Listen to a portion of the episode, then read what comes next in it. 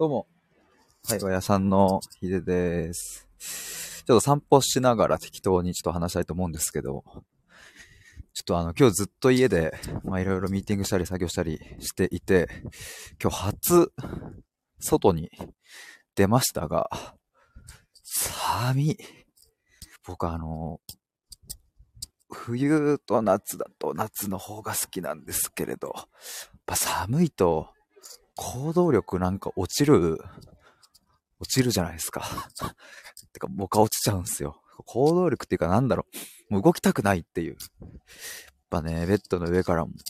布団の中にずっと潜ってたいしとか、そういう意味でね、行動力が、ちょっとね、そがれる感じがするんで。で、さっきね、あの、あれだ、テレビで、北海道マイナスさんじゅうどとかやってて、マイナスさんじゅうどその逆のプラスさんじゅうどの時を考えたらもう灼熱でさ、もう汗だらだら出るわけじゃないですか。その逆って何と思って。なんか改めてマイナスさんじゅうどっていう文字を見てちょっとおったまげましてね。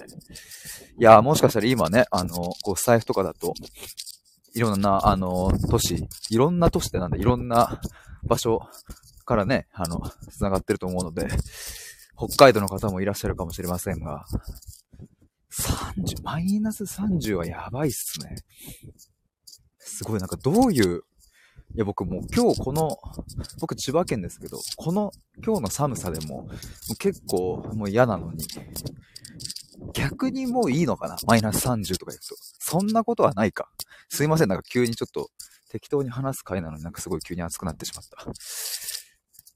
えー、それでですね、あの、まあまあ、そんな寒いなと思いながらちょっと歩いているわけですが、ちょっとあのー、まあ思いつくままにパンパン話したいんですけども、まあ前回のライブかその前かにもちょっと言ってたんですけど、にがつついたちがね、そろそろ来るんですけど、まあそのにがつついたちに、まあ、ついにちょっとね、開業届を、えーと、出そうかなと思っておりまして、で、まあ、その日から、えっと、僕の対話のプログラムを、うん、ちょっとリリースしようと思いまして。まあ、今まで僕、対話は単発のセッションで受けていたんですが、ちょっとね、あの、ちゃんとプログラム形式で作ろうと思って今作ってるんですけども、あの、それをね、今ちょっとリリースしようという感じなんですが、自分の理念を作る対話プロ、プログラムで、まあ、理念ってね、あの、会社で言えば企業理念とか経営理念とか、まあそういう、うん、類のものですね。えー、まあそれを、まあ個人単位、まあ一人の、えっと、まあ僕ら、僕たち人間も、まあ理念をこう持ってた方がいいんじゃないか、みたいなところで、で、まあ結構そういう、まあ理念とかってさ、まあ皆さんも、まああんまり意識する機会ないかもしれないですけど、その企業のね。企業理念とかって、まあ言ったらもう小学生でもわかるような、めちゃくちゃ平易な文章で書かれてるんですよね。あの、これ前のね、ライブでもちょっと紹介したんですけど、サントリーとかって一番トップに来る概念、水と生きるだったかな。水と生きるっていう。小学校いちねん生、いや、もう、幼稚園生でもわかるかもしれないですね。まあもちろんその、そのね、あの、水と生きるってどういうことっていうところのさ、文章とかはさ、まあ、あの、いろいろ書かれてるのでね、なんかそっちは、もしかしたら、さすがに幼稚園生ではあれかもしれないけど、でも、その文章も読んでみると、まあ多分ね、小学生とかでもわかるような文章で書いてあるんですよ。で、基本的に、まあどの企業理念を見てみても、まあそうめちゃくちゃ簡単な文章で書かれていて、で、まあその文章を見るとね、簡単な文章なので、えっと、簡単に作れるのかなって、ついつい思いがち、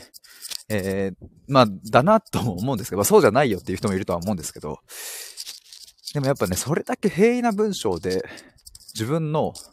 あ自分のっていうか自社ですね、会社の、うん、思いとかを端的にまとめるってめちゃくちゃ難しかったりとか、めちゃくちゃ時間をかけたりとかする必要があって、あの、なんだろうな。いや、例えばその逆に、逆にというかその、例えば部活動でさ、金賞を取るぞとか、甲子園行くぞみたいな、そういうものってすごく目標として、えー、分かりやすいと思うし、定めやすいと思うし、まあ誰がどう見たって聞いたって、甲子園に行くっていうのはもう甲子園に行くって、もうそれでしかないんですけど、何のためにじゃあ甲子園に行くのかみたいなところになってくると、そこって結構ね、一人一人目的が違ったりとかするのでね、そっち側の話ですよね。で、それをこう野球部としてまとめるってなると、まあ難しいわけですよ。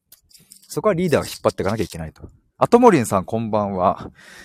どうも、散歩しながら適当に話しますとかって言いつつ、なんかすごい気づいたら、熱苦しく話しておりますが、ちょっと理念の話をしておりました。まあ理念ってね、その平易な文章で語られておりますが、まあそれってなかなかこう裏側って結構大変でっていう。で、僕もですね、まあ実はこの、まあ理念を作る対話のプログラムをですね、まあ今作っててにがつついたちからやるんですけど、えっと、実はもうあの先月、先々月ぐらいかなに、もうすでにあの、この理念を作るっていうところで対話をするっていうのは、あの、起業家さんとですね、やってたんですよ。やって、まあ、いて、そこでちょっといろいろ、まあアイデアが出てきたっていうところもあるんですけども、で、その起業家さんとももう何度も何度も対話して、で、やってったことって、まあ、過去の話とか、まあ、何を大切にされてるかとか、えー、それどうして大切にしてるのかとかっていうのを、まあ本当にめちゃくちゃ深掘りして聞いていったんですよね。で、その上で、じゃあその人にとって、えー、大事なものって何なのかっていうのを、まあ、端的に言葉にしていくっていう。で、それを、まあ、今回は、今回はそのケースは起業家さんだったので、あの、自社のホームページに載っけるところの言葉をまあ一緒にこう作っていったわけですが、まあ最終的に出来上がった言葉は、豊かな人生をデザインしますっていう、もう本当にすごくシンプルな一文にまとまったんですけど、この豊かな人生デザインしますっていう、この言葉の背景にはもう本当にたくさんの経験と、挫折と失敗と、そこから這い上がってきた、あの、時間とね、思いと、もういろんなものが詰まってて、だからこの豊かな人生でデザインしますっていう言葉には、まあ、めちゃくちゃ厚みがあるっていう。で、それは、あの、全部は、僕とその人で話した対話のすべてをホームページに表現することはできないですけれど、もうそうやってまとまっていった言葉たちって、まあ、めちゃくちゃ分厚いし、まあ、それって、うん、豊かな人生デザインしますっていう言葉に続く言葉で、またそこはちょっと表現をされるので、あの、なんだろうな、読み手としても薄っぺらさは、あの、感じない。まあ、どころか、すごくこう、グッとくる感じに、まあ、仕上がるわけですよね。まあ、それがでも、それこそが企業理念であって、で、まあ、その分厚い、誰でもわかる言葉だけど、なんか分厚く、そこにあるっていうのは、まあ、結構そのね、企業って言ったら、あの、企業もね、あの、左に行くか右に行くかみたいに迷った時にも、指針になってくれますしね。まあそれってでも個人も一緒だなと思って、なんかまあやっぱり人生生きていると迷うこととか悩むこととか、なんかどうしたらいいんだろうみたいなことはまあまあたくさんあるわけですけど、ね、まあそんな時になんかね、あの企業理念のような、まあ、平易な文章で、まあ、誰でもわかりやすくて、まあ一番ねこれ自分がちゃんと自分で腹落ちしてるってことが大事ですけども、個人の理念の場合は。まあそこまでこう、うん、まとめ上げられた場合っていうのは、まあ相当な土台になってくれるっていう。まあこれは本当に今まで僕が、そうだな、大学生の時に、うん、一緒に自己分析を手伝ったりとかした時にも、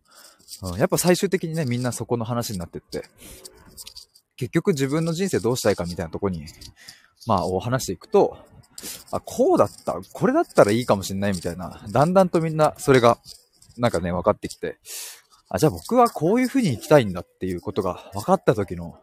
まあその、なんだろうな、躍進度合いというか、こう一気に、そのまあしゅ、まあ当時は就活でしたけども、就活がぐわっとうまくいって、もう一気に自分のやりたいことが見つかって内定を取っていくみたいな、そんな姿も見ましたし、なんかね、やっぱ、そういう自分の本能に根ざしたようなこっちの方向だみたいなものが言葉でまとまってくると、あ、めちゃくちゃ、なんだろう、あの、背中を押してくれる感じになると思うので、まあそれを一緒に作りませんかっていう対話のプログラムです。で、先日まではね、これね、半年間でやるように、ちょっと設計してたんですけど、昨日なんかね、夜寝てる時にふと、まあ半年かけなくていいなと思って、うん、にかげつとかいっかげつくらいでできるプログラム構成にした方がいいなと思って、やっぱなんか半年かけてや、あの、じっくりじっくりやっていくことも、うん、ありだなと思いつつ、まあその理念とかね、そういうものをこう、まあ、自分の生き方を根本から見つめ直して前に進んでいきたいみたいな人たちのことを考えると、例えばそれこそ転職で悩んでいたりとか、まあ、あとはフリーランスとか起業家の方で、うん、なんかブレない自己を持ちたいって考えていたりとか、とすると、半年かけてる暇はないかなという気もして、いや、全然もう一気にガッと対話して、もう一気に作り上げていくっていう、そういう方がいいかなと思ったので、ちょっとにかげつとかぐらいで作れるような設計にちょっと作り直そうとしております。まあもちろんその後もなんかこう引き続きね対話をして、もっともっとブラッシュアップさせて、もっともっと洗練していきたいっていう人は、まあ追加でやればいいですし、全然もうそのにかげつなりいっかげつなりで、あ、もう全然納得したと。もうこれでもういけるみたいな感じになれば、あ、もうそれで終わりで全然いいですし、まあなんかどちらにしても半年じゃなくて、にかげつかな。まあいっかげつはんかな。まあそこら辺もその人と、その、申し込んでくれた人と一緒に相談しながらかなとは思いますけれど、そんな感じでしょうか。ということで、ちょっと今僕はカフェに着きましたので、こもりたいと思います。ともりんさんありがとうございました。潜って聞いていただいている皆さんもありがとうございました。ちょっとまた帰り道、あの、この話がどうなったのかっていうのを、ちょっと今これからこもって作業するので、帰り道また配信したいと思います。ということで、以上です。ありがとうございました。バイバーイ。